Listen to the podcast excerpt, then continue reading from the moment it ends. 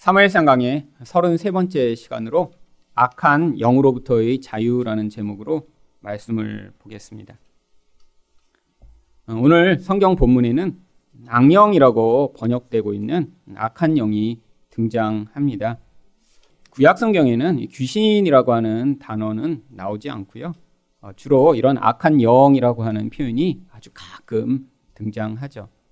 그런데 성경에 나오는 이런 악령과 이런 귀신의 존재 가운데 특별히 오늘 본문에 나오는 이런 악령은 많은 성경학자들이 아주 고민하고 있는 그런 존재입니다. 왜냐하면 오늘 성경 본문에서 이 악령을 하나님이 부리시는 악령이라고 표현하고 있기 때문이죠. 14절 말씀입니다. 여호와의 영이 사울에게서 떠나고 여호와께서 부리시는 악령이 그를 번뇌하게 한지라. 하나님은 선하신 하나님이고 또한 하나님이 천사들을 부리시는 것은 우리가 이해할 수 있지만 하나님이 악령을 부리신다니요. 그렇다면 하나님이 귀신들의 왕이 되시는 것인가요? 이 문제 때문에 많은 성경학자들은 고민을 하고 있습니다. 여기서 부리시다라고 번역된 히브리어 단어는 원래 이렇게 부리다라고 하는 동사를 번역한 것이 아니라 전치사를 의역해서 번역하고 있습니다. 히브리어로 이 부분을 읽으면 민 에트라고 하는 전치사 두 개를 병합하여 사용하고 있죠. 이 전치사를 직역하여 번역을 하면 함께하는 어떤 것으로부터 온이라고 하는 뜻을 가지고 있고요. 그래서 이것을 의역하면 수단으로 사용되는 이런 의미라고 할 수 있는 것입니다. 즉 악령이 하나님의 부하처럼 자기 뜻대로 하나님이 마치 그 악령들을 이렇게 자기 수단으로 사용하시는 것이 아니라 하나님의 전지하고 절대적인 권력 앞에 이런 세상의 악한 영향력까지도 또한 하나님의 뜻에 따라 사용하시는 하나님의 어떤 수단과 목적을 이곳에선 보여주고 있는 것입니다. 성경에는 이렇게 하나님이 선뿐 아니라 악까지도 사용하셔서 하나님이 목적하신 것을 이루어 가시는 그런 부분들이 종종 등장합니다. 사사기 9장 23절 말씀을 보시면 하나님이 아비멜렉과 세겜 사람들 사이에 악한 영을 보내심에 세겜 사람들이 아비멜렉을 배반하였으니 사사기에 나오는 이 아비멜렉은 역사사라고 하는 하나님 백성을 구원하는 사사가 아니라 하나님 백성을 징계하고 심판하는 역할을 한 그런 사람입니다. 그런데 이 아베멜렉과 세겜 사람이 연합하여 이렇게 이스라엘의 악을 행하는 그런 악한 일을 했죠. 하나님이 이들을 벌하시고자 그들에게 악한 영을 보내셨다라고 합니다. 결국 세상에 있는 이런 악한 영이 하나님의 심판과 징계의 수단으로 사용되고 있음을 성경이 보여주고 있는 것이죠. 결국 하나님이 마치 마귀와 일대일로 지금 서로 경쟁하며 싸우고 계신 것이 아니라 하나님이 절대자시며 심지어는 이렇게 하나님을 반역하고 또한 하나님을 대적하는 이런 악한 영까지도 하나님의 어떤 거룩하고 커다란 목적을 위해 지금 사용하고 계신 것임을 성경이 보여주고 있는 것입니다. 그뿐 아니라 또 아합이 이렇게 전쟁을 하기 위해 싸울 때 하나님이 그때도 이런 악한 영을 사용하심이 성경에 등장합니다. 열왕기상 22장 19절부터 22절 말씀을 보시면 미가야가 이르되 내가 보니 여호와께서 그의 보좌에 앉으셨고 하늘의 만군이 그의 좌우편에 모시고 서 있는데 여호와께서 말씀하시기를 누가 아합을 꾀어 그를 길라 라못에 올라가서 죽게 할고 하시니 한 영이 나와 여호와 앞에 서서 말하되 내가 나가서 거짓말하는 영이 되어 그의 모든 선지자들의 입에 있겠나이다. 아합이라고 하는 인물은 북이스라엘에서 가장 악한 왕입니다. 그런데 하나님이 이 악한 왕을 징벌하시고자 어떻게 일하시는지를 마치 그림적인 언어로 표현하고 있는 것이죠. 물론 성경에 이곳에 묘사하고 있는 것처럼 정말 악한 영이 하나님 앞에 나와서 하나님 제가 이렇게 거짓말해 갖고 가서 꼬실게요. 이런 식으로 아마 하진 않았을 것입니다. 이것은 미가야라고 하는 선지자가 하늘에서 벌어지는 일을 환상 가운데 이렇게 그림적으로 묘사하고 있는 것이죠. 이 두 장면만 보더라도 악한 영이 어떤 방식으로 하나님에 의해 사용되고 있는지 성경이 드러내고 있습니다. 즉, 하나님은 이 세상의 악한 영까지도 사용하셔서 이런 악인들, 죄인들을 심판하시는 도구로 사용하고 계심을 보여주시는 것이죠. 여러분, 영이라는 것이 무엇인가요? 인간이라는 존재는 이런 눈에 보이는 육신, 또 마음에서 생각하고 또 판단하고 결정하는 지정의만으로 이루어진 존재가 아닙니다. 인간은 원래 영적으로 하나님과 관계를 맺을 수 있는 그런 영적 측면을 가진 존재였는데 그 영혼 안에 하나님의 생명이 채워져 인간을 다스리고 또 인간과 함께 할 때 인간은 온전한 존재로서 기능하게 원래 만들어져 있었습니다.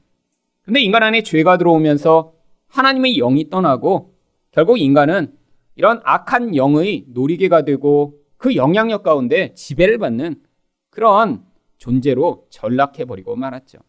결국 하나님을 믿지 않는 사람들에게 영향을 미치는 이런 영적 존재를 바로 성경은 악령 혹은 귀신이라고 번역하고 사용하고 있는 것입니다. 결국 사울이 하나님의 손에 붙들림을 받을 때는 여호와의 영이 그를 다스리시고 인도하셨지만 그가 하나님을 반역하여 거역하고 나니까 그때 이렇게 악한 영의 지배를 받아 그로 말미암아 큰 고통을 당하게 된 것임을 보여주는 것이죠. 그렇다면 지금 우리도 이렇게 예수를 믿다가 중간에 교회를 떠나거나 하나님을 거역하면 이렇게 마귀적인 존재가 우리를 지배하는 것인가요? 구약과 신약이 어떤 상황이 달라졌기 때문에 진짜 하나님의 택함을 받은 백성이라면 그런 일은 벌어지지 않습니다. 구약의 사울은 아직 온전한 하나님의 구원받은 자로 역임을 받지 않는 상황 가운데 하나님이 성령을 주셔서 그를 어떤 목적으로 사용하신 것이죠. 그런데 신약에서는 이제 예수 그리스도로 말미암아 성령이 우리 안에 임하셔서 우리를 다스리시기 때문에 우리가 성령 안에 있다가 다시 버림을 받아 마귀가 우리를 지배하는 일은 나타나지 않는 것입니다. 그런데 이 악한 영이 사울에게 임하여 어떤 일을 했나요? 그를 번뇌하게 하였다 성경이 이야기합니다. 이 번뇌하다라고 하는 바트라고 하는 히브리어는 어떤 상황에서 몰아가서 사람을 두렵게 하고 또 공격할 때 사용하는 그런 단어입니다.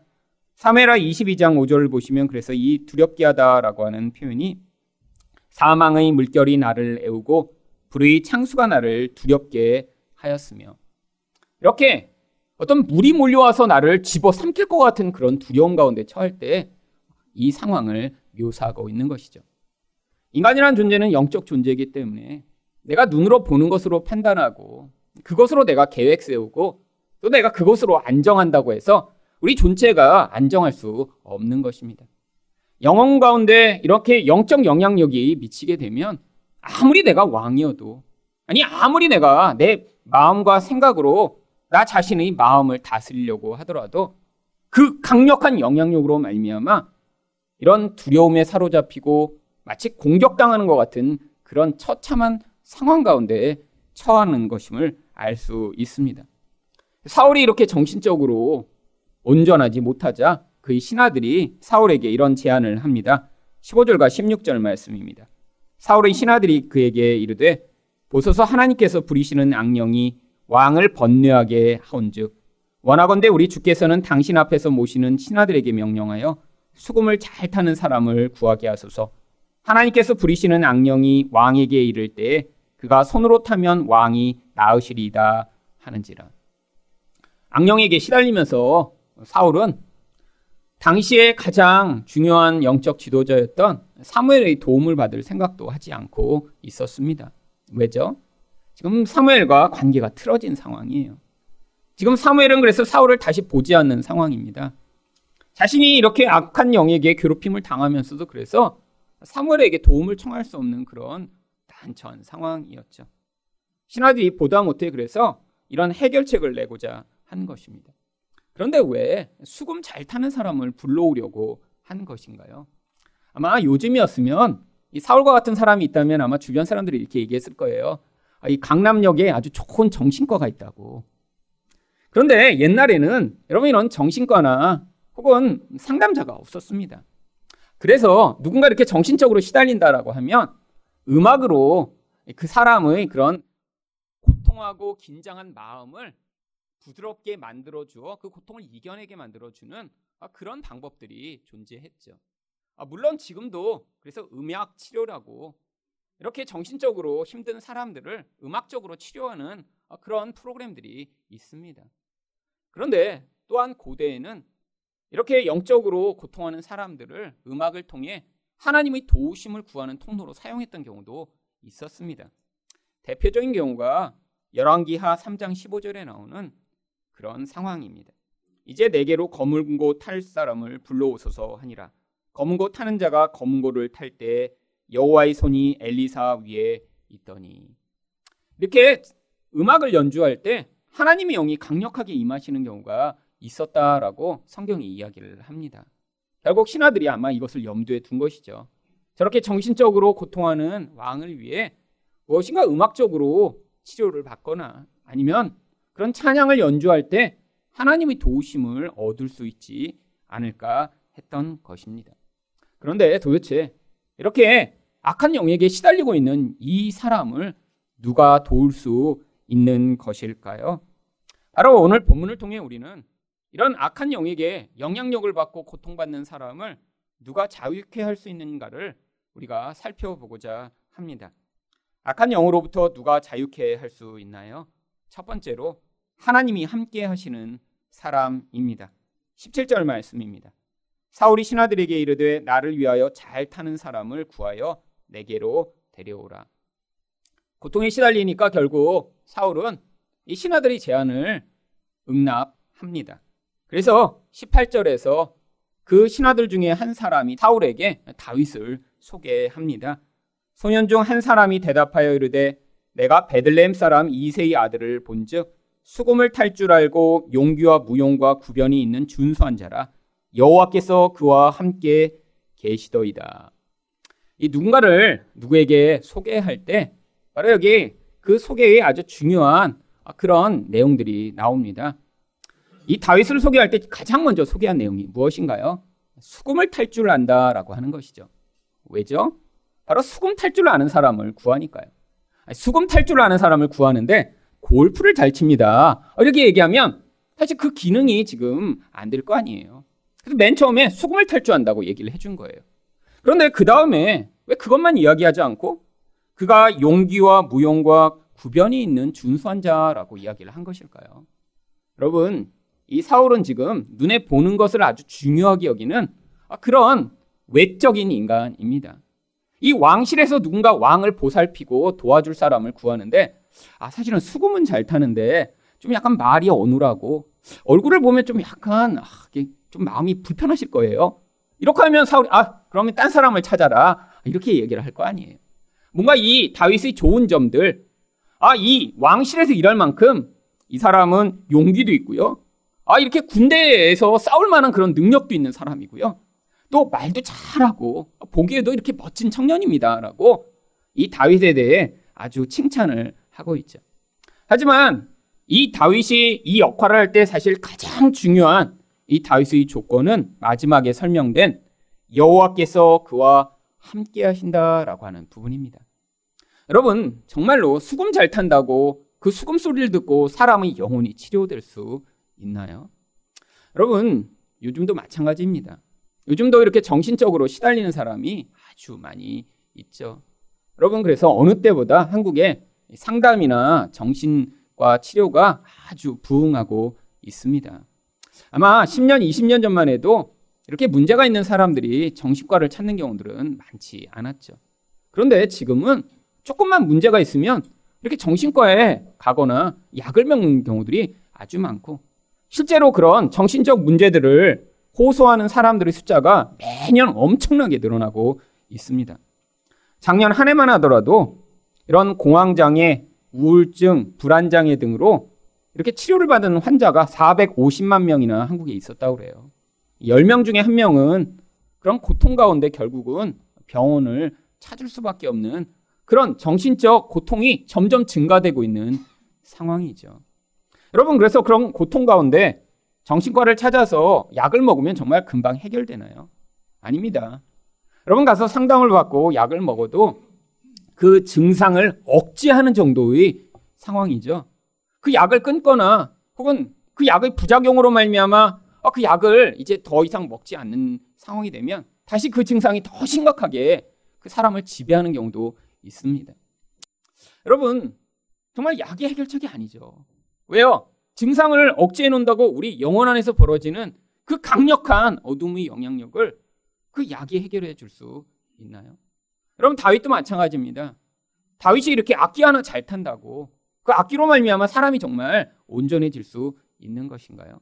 아니죠. 바로 이 다윗이 이런 사울을 치료할 수 있었던 가장 중요한 능력은 바로 여호와께서 다윗과 함께 하셨기 때문입니다.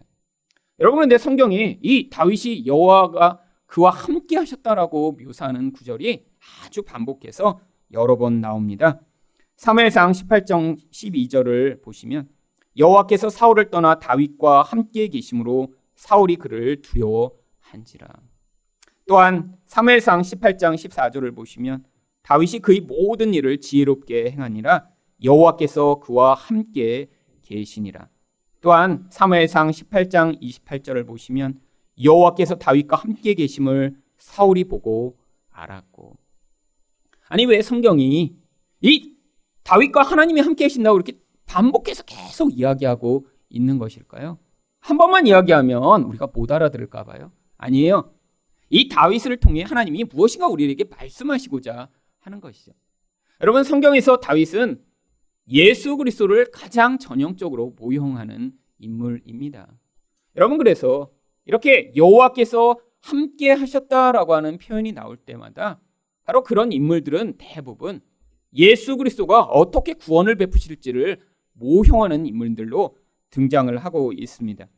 가장 대표적인 인물 중에 한 명이 요셉입니다. 그래서 요셉도 창세기 39장 2절을 보시면 여호와께서 요셉과 함께 하심으로 그가 형통한 자가 되어.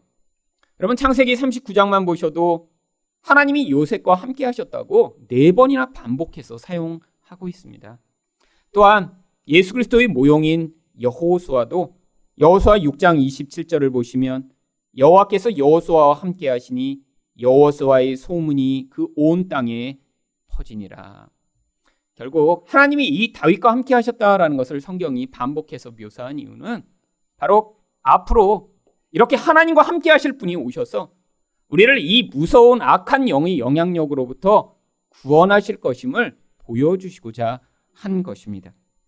이젠 이 모형이 이제 더 이상 필요 없이 이 땅에 하나님과 함께 하시는 분이 오셨고 그래서 그의 이름을 임마누엘이라고 부른 것이죠. 마태복음 1장 23절을 보시면 보라 처녀가 잉태하여 아들을 낳을 것이요 그의 이름을 임마누엘이라 하리라 하셨으니 이를 번역한즉 하나님이 우리와 함께 계시다 함이라. 여러분, 우리가 자유를 얻을 수 있는 유일한 길은 바로 어떤 좋은 사람을 만나거나 좋은 상담자를 만나는 것이 아닙니다.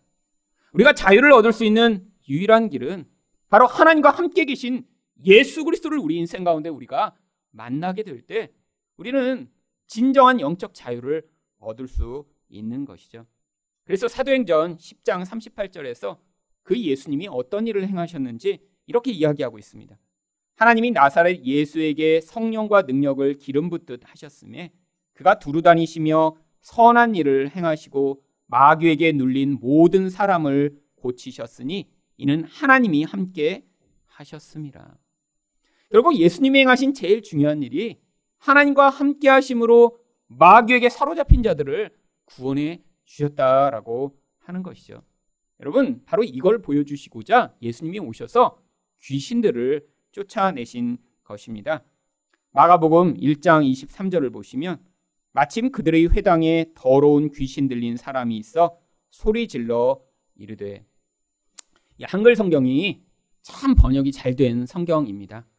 제가 헬라와 히브리어를 비교하며 영어까지 다 비교하며 성경을 늘 읽어도 참 한글 성경은 참 번역을 잘했다 이런 생각을 할 때가 있는데 이 성경 가운데 가장 불만족스러운 부분이 바로 이 귀신이라고 번역된 부분입니다. 왜냐하면 이 귀신이라고 잘못 번역했기 때문에 우리가 이 성경을 읽는 순간에 어떤 귀신을 떠올리냐면 주로 이렇게 머리 풀어 헤치고 이렇게 소복 입은 그런 귀신들을 떠올리기 마련이죠. 근데 이건 오역입니다.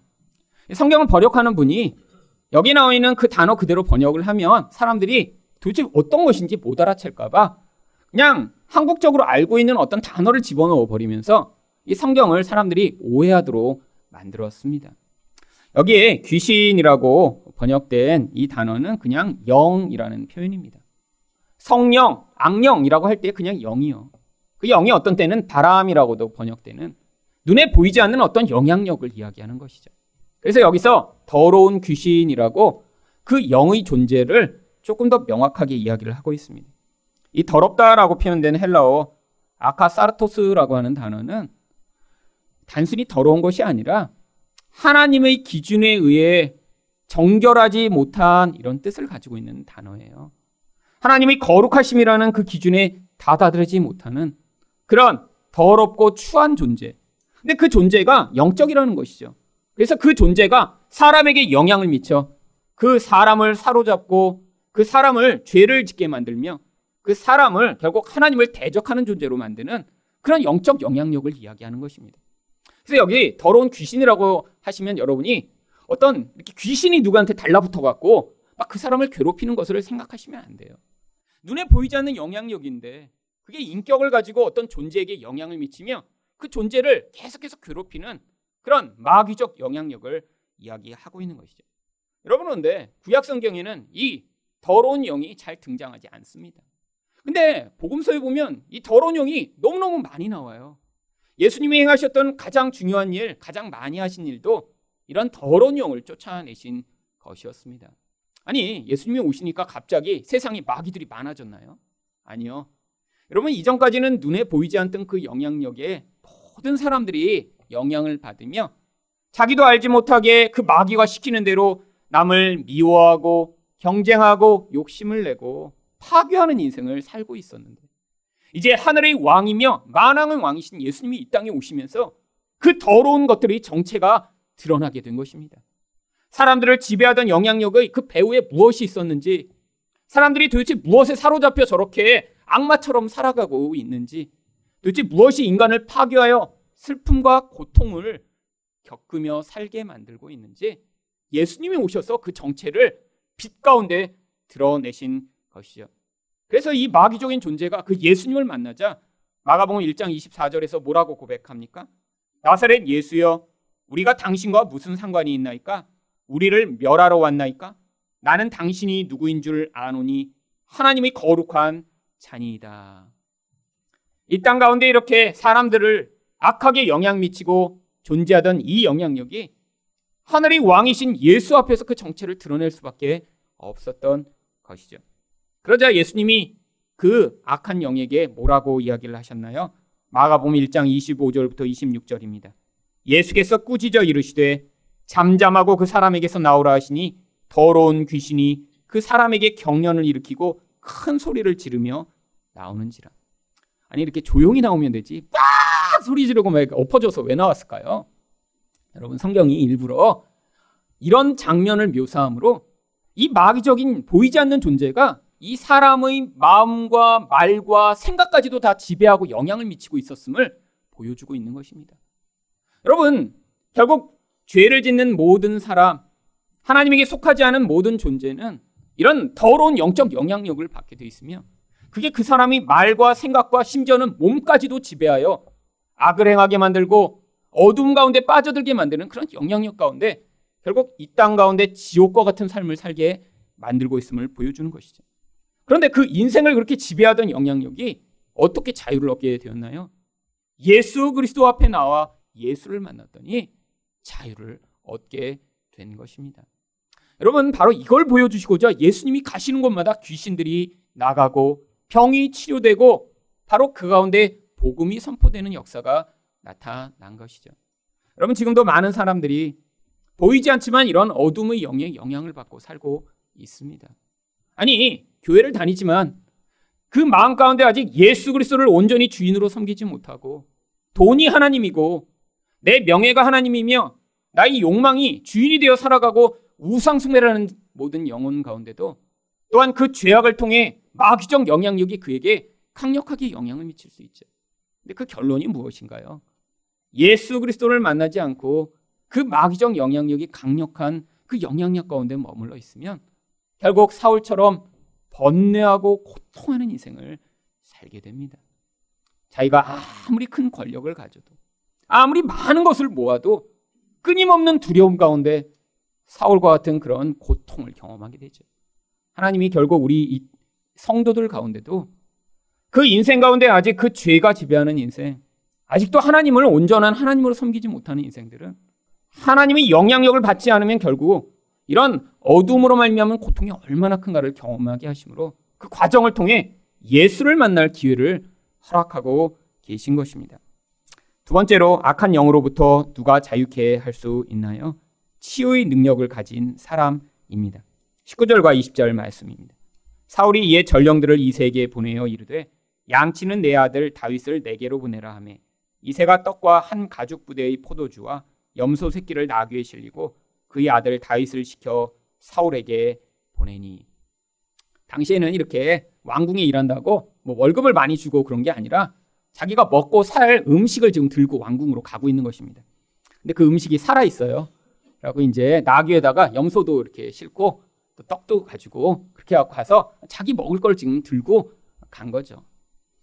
이렇게 갔더니 사울이 이 다윗을 보고 어떻게 반응했나요? 21절과 22절입니다. 다윗이 사울에게 이르러 그 앞에 모셔 섬에 사울이 그를 크게 사랑하여 자기 무기를 드는 자로 삼고 또 사울이 이세에게 사람을 보내어 이르되 원하건대 다윗을 내 앞에 모셔 서게 하라 그가 내게 은총을 얻었느니라 하니라 다윗이 사울의 큰 사랑을 받습니다. 그래서 자기 옆에서 자기를 시종 주는 사람으로 삼은 거예요. 여러분, 다윗이 이렇게 처음 만난 사울에게도 큰 사랑을 받을 수 있는 그런 사람이었죠. 그런데 그냥 사랑만 받은 게 아니라 실제적으로 영향을 미치기 시작했습니다. 23절입니다. 하나님께서 부리시는 악령이 사울에게 이를 때 다윗이 수금을 들고 와서 손으로 탄즉 사울이 상쾌하여 낫고 악령이 그에게서 떠나더라. 여기 상쾌하다라고 하는 단어는 이렇게 좁아져서 압박을 당하고 있는 상황에서 넓어진 데서 자유를 얻다라고 하는 뜻을 가지고 있습니다. 그 악령이 보이지 않지만 이 사울을 어떤 좁은 틀 안에 놓고 이렇게 누르고 있듯이 엄청나게 고통스러웠던 거예요. 근데 수금을 탔더니 거기에서 자유를 얻어 치유가 임하게 된 것이죠. 아니 성경이 왜 이렇게 다윗이 사랑받았고 다윗이 수금을 탔더니 이렇게 치유가 임했다고 이야기하고 있는 것일까요? 이것을 통해서도 앞으로 오실 예수님이 어떠신 분이신가를 우리에게 기대하도록 만든 것입니다. 여러분 예수님은 어떤 분이셨죠? 누가복음 2장 52절을 보시면 예수는 지혜와 키가 자라가며 하나님과 사람에게 더욱 사랑스러워 가시더라. 여러분 예수님이 바로 이렇게 사랑을 받는 분이셨습니다. 여러분 그런데 이 사울이 처음에 이렇게 다윗을 사랑했지만 후일에는 어떻게 되나요? 이 다윗을 누구보다 미워하여 죽이고자 했죠. 그게 바로 똑같이 사람에게 사랑을 받으셨던 예수님이 나중에 이렇게 자아가 가득한 자들, 사울과 가득한 자들로부터 미움을 받으시고 죽임을 당하신 그 모습을 똑같이 보여주고 있는 것이죠. 예수님이 또한 오셔서 하신 일이 무엇인가요? 이사야 61장 1절을 보시면 주 여호와의 영이 내게 내리셨으니 이는 여호와께서 내게 기름을 부으사 가난한 자에게 아름다운 소식을 전하게 하려 하심이라. 나를 보내서 마음이 상한 자를 고치며 포로된 자에게 자유를 갇힌 자에게 노임을 선포하며 여러분 여기 나와 있는 이 모든 죄가 만들어내는 영적 상황들이 사실 지금 이 시대를 살아가는 우리들의 모습인 경우가 많이 있습니다. 여러분 여기 나와 있는 이 가난하다는 건 경제적으로 가난한 게 아니에요. 마음이 끊임없이 무엇인가 부족하고 헛헛해서 그 마음의 뻥 뚫린 것을 채우고자 살아가는 그 인생들 아무리 재밌는 걸 해도 여전히 무료하고 아무리 맛있는 걸 먹어도 금방 또 배고프고 아무리 멋진 데 가도 여전히 허무한 그런 인생들이요. 여러분 바로 이게 이런 영적으로 가난한 상태에 있는 사람들의 인생을 보여주는 것입니다. 그뿐 아닙니다. 사람들의 마음이 다 많이 상처받았죠. 여러분 상처 입은 사람들의 세상에 얼마나 많은가요? 아니 밖에서는 아주 착한 것처럼 예의 바른 것처럼 아주 얌전한 것처럼 행동하는데 집에만 오면 난폭한 괴물이 돼서 난리를 치는 사람들이 또 얼마나 많은가. 다 상처 입은 사람들입니다. 마음에 고통하고 아파하는 사람들이죠. 여러분 그뿐 아닙니다. 또 어떤 사람이 있죠? 포로된 자들. 마귀에게 포로가 되어 마귀가 시키는 대로 살아가는 사람들이요. 싸우라 그러면 싸우고 파괴라 그러면 파괴하고 미워해라 그러면 미워하며 살아가는 그런 사람들이요. 하지만 제일 심각한 상태가 무엇이냐면 바로 갇힌 자입니다. 포로는 돼도 돌아다닐 수는 있어요. 포로는. 그런데 갇힌 자가 되면 어떻게 되죠? 여러분 그냥 갇혀서 움직이지 못하는 상태예요. 여러분 이 갇힌 자의 상태를 가장 전형적으로 보여주는 것이 바로 중독입니다. 여러분 이 한국에 지금 중독자들이 천만 명 정도 된다고 그래요. 여러분 사실 여기도 중독자 많으시죠? 시간만 되면 핸드폰 꺼내시고요. 시간만 되면 드라마 보셔야 되고요. 시간만 되면 담배 못 끊어서 계속 펴야 되고요. 시간만 되면 항상 무엇인가 나를 기쁘게 하고 행복하게 할 것 벗어나지 못한 채로 살아가는 사람들이에요. 여러분, 이게 바로 중독의 전형적 모습이죠. 근데 이 중독이 뭘 보여주는 거죠? 우리가 영적으로 지금 자유를 얻지 못했음을 보여주는 것입니다. 여러분, 담배, 술, 이런 인터넷이 단순히 우리 시각이나 그냥 우리의 어떤 가슴에서 피 속에 있는 어떤 그냥 농도를 조종하는 정도인가요? 아니에요. 그게 아니기 때문에 못 끊는 것입니다. 여러분, 사실 이 담배를 끊으려면 정말 마약보다 이 담배가 더 심하다고 하더라고요. 담배가 나쁘다는 걸 모르는 사람이 어디 있나요? 근데 문제는 시작하면 못 끊습니다. 왜요? 코카인보다 중독 지수가 더 높기 때문이에요. 여러분 만약에 여기서 누가 코카인을 했다 그러면 어떻게 보시겠어요? 아니 어떻게? 근데 우리는 흔히 보잖아요. 코카인보다 더 심한 담배를 피는 분들을 많이. 여러분 근데 이 담배가 단순히 피 속에 이런 니코틴을 넣어서만이 아니라 영적인 영향력이 너무 강력하기 때문에 못 끊는 것입니다. 여러분 그래서 담배를 끊기 위해서도 솔직히 담배를 끊으려고 금연 클럽에 가는 것보다 더 중요한 일이 하나님의 영적 능력을 경험하는 거예요.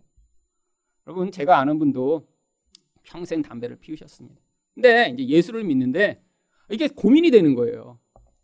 그러니까 이제 아내가 계속 끊으라고 잔소리를 하니까 이분이 이제 기도원에 가셨어요. 기도원에. 근데 기도원에 가서 하나님을 만나신 거예요. 그랬더니 정말 그때까지 그렇게 달던 두 시간마다 한 번씩 피면 정말 영혼에 정말 상쾌함이 밀려오던 그 담배가 아니 이제 피울 때마다 막 고통스러워서 머리가 아파서 못 피우는 상태가 되셨어요. 그래서 50년을 피우던 담배를 하루아침에 끊었습니다. 여러분 이것만 보더라도 담배가 영적 문제라는 거예요. 근데 어떤 분은 왜 이 담배에서도 쉽게 자유를 못 얻고 있나요? 그냥 우리 상태가 어떤지 하나님이 보여주고 계신 거예요. 네가 노력해도 네가 애써도 너희 영적 상태가 그런 수준밖에 안 된다. 네가 겉으로는 예수 잘 믿는 것처럼 아무리 행사하려고 하더라도 그 영혼에 있는 깊은 의존의 중심이 아직 나에게로 돌아오지 않았구나라고 하나님이 우리 삶의 어떤 삶의 모습을 통해 보여주시고자 하는 것이죠. 여러분, 술, 담배만 그런가요? 사실은 우리는 스스로 계속 무엇인가 중독되길 원합니다. 여러분, 저한테 자꾸 사람들이 커피를 마시라고 그래요. 제가 지난번에 어떤 목사 모임에 갔는데 거기서 커피 안 마시겠다 그랬더니 저한테 그 커피에 중독되는 법을 계속 알려주시는 거예요. 3, 4일을 잠을 못 자도 그냥 계속 먹으래요. 그러고 나면 어느 순간인가 몸이 그 커피에 적응해서 그 다음에 이제 커피를 마셔도 이제 잠을 못 자지 않는데 자기가 그렇게 극복을 했대. 그래서 이제는 매일 커피를 두세 잔씩 마신다는 거예요. 아니 저는 커피 싫어하거든요, 별로. 가끔씩 먹습니다. 아주 달콤한 그런 케이크를 먹을 때만. 근데 왜 그거를 일부러 중독시키죠? 그래서 두세 잔을 왜 매일 꼭 먹어야 되죠? 그럼 그래서 제가 저는 별로 그렇게 중독되고 싶지 않은데요. 그랬더니 아 요새 커피 한 명선생님 어딨냐고. 그래서 저는 싫다고 그랬어요. 싫다고. 막 자기들이 어떻게 커피를 극복했는지를 왜 그걸 극복해서 꼭 커피를 먹어야 돼요. 이상한 세상 아닌가요? 여러분 옛날에 이렇게 커피 안 먹었습니다. 옛날엔 숭늉 드셨잖아요. 숭늉. 아니 세상에 이제는 누구나 할 것 없이 커피 먹으니까 그것도 다 먹어야 되는 것처럼 강요하는 이런 중독시키는 세상. 여러분, 여러분 스스로 착각하고 계시지 마세요. 아, 나는 자유롭다고요? 아니요. 여러분 지금 여기 스마트폰 중독자 절반, 커피 중독자 절반, 다 중독돼 있어요. 드라마 중독자 4분의 1, 페이스북 중독자 또 나머지 4분의 1, 젊은 사람들은 70%, 인스타그램은 80%, 결국 여러 가지 중독 가운데 우리가 다 살아가고 있으면서 그 상황 가운데 뭘 보여주는 거예요? 나라는 존재가 영적으로 얼마나 연약한 자임을 하나님이 계속 폭로하고 계신 것입니다. 그러면 이 중독의 근원은 영적인 거예요. 여러분 그래서 못 끊는 것입니다. 중독된 그것을 행할 때마다 여러분 안에서 죄책감이 드는 거예요. 그러면서도 못 끊어요. 아 이거 고만해야지. 고만 먹어야지. 들키면 어떻게 하지? 그럼 그러면서도 우리 중심이 이 세상을 통해 미치는 어둠의 영향력 가운데 지금 휩쓸려 가고 있기 때문에 내 힘과 노력으로는 끊어낼 수 없는 거예요. 여러분 그래서 예수가 필요한 것입니다. 여러분 그 교만으로부터 내려오셔야 돼요. 교만이 가장 무서운 영적 영향력이죠. 하나님을 의존하지 않게 만드는 것이요. 자기 삶이 지금 잘못돼 가고 있어도 그 잘못을 보지 못하게 만드는 것이요. 여러분 그런데 눈에 보이는 그런 것에 중독된 것보다 더 무서운 게 뭔지 아세요? 보이지 않는 것에 중독되는 것입니다. 차라리 담배 피고 술 먹으면 아, 저 사람은 이렇게 중독돼 있어. 그리고 자기도 알아요. 자기도 아니까 자꾸 숨기려고 하고 불편하죠. 여러분, 근데 진짜 무서운 중독은 뭔 줄 아세요? 바로 여러분 쾌락에 중독된 것입니다. 돈에 중독된 것이고요. 안정에 중독된 것이죠. 내가 추구하는 나의 안정, 나의 쾌락을 위해 끊임없이 눈에 보이지 않는 그 즐거움과 쾌락을 찾아가며 하나님께 순종하지 못하는 그 모습이요. 여러분, 예수 만나야 자유케 됩니다. 물론 이 땅 가운데 이렇게 강력한 어둠의 영향력에 사로잡혀 우리가 볼 때 정말 귀신 들렸구나. 아니, 저 사람은 정신적으로 문제가 있구나 하는 사람들도 있죠. 하지만 더 무서운 게 그런 사람들은 자기 상태를 알고 도움을 요청합니다. 그래서 오히려 더 구원받을 수 있는 가능성이 더 높아요. 근데 돈에 중독되고 명예에 중독되고 자기 쾌락에 중독된 사람들은 자기 상태가 지금 잘못돼 가고 있다는 것을 인지를 못해요. 나는 예수 믿으니까 교회 다니니까 괜찮겠지. 아니요. 성령의 영향력이 강력하지 않으면 모든 인생은 이 어둠의 밥이 돼요. 하나님의 백성이지만 인생은 비참한 인생을 살아갈 수 있는 것이죠. 하지만 때로는 하나님이 또 이런 영적 어둠의 상황들을 우리 가운데 허락하셔서 그것을 통해 하나님이 구원이 무엇인가를 보여주실 때도 있는 것입니다. 여러분 정말 중요한 게 무엇이죠? 우리 안에 내가 어떤 존재인지 예수 앞에 인정하는 것입니다. 내 죄를 고백하며 하나님 도와주세요. 예수가 이런 하나님과 함께 하시는 분이시며 예수를 통해서 치유가 임할 수 있다고 약속하신 대로 하나님 그 치유와 능력으로 저를 회복하여 달라고 기도하시고 겸손하게 예수를 의존할 때 여러분을 통해서도 그 놀라운 예수의 능력과 은혜가 나타나는 은혜를 경험케 하실 것입니다.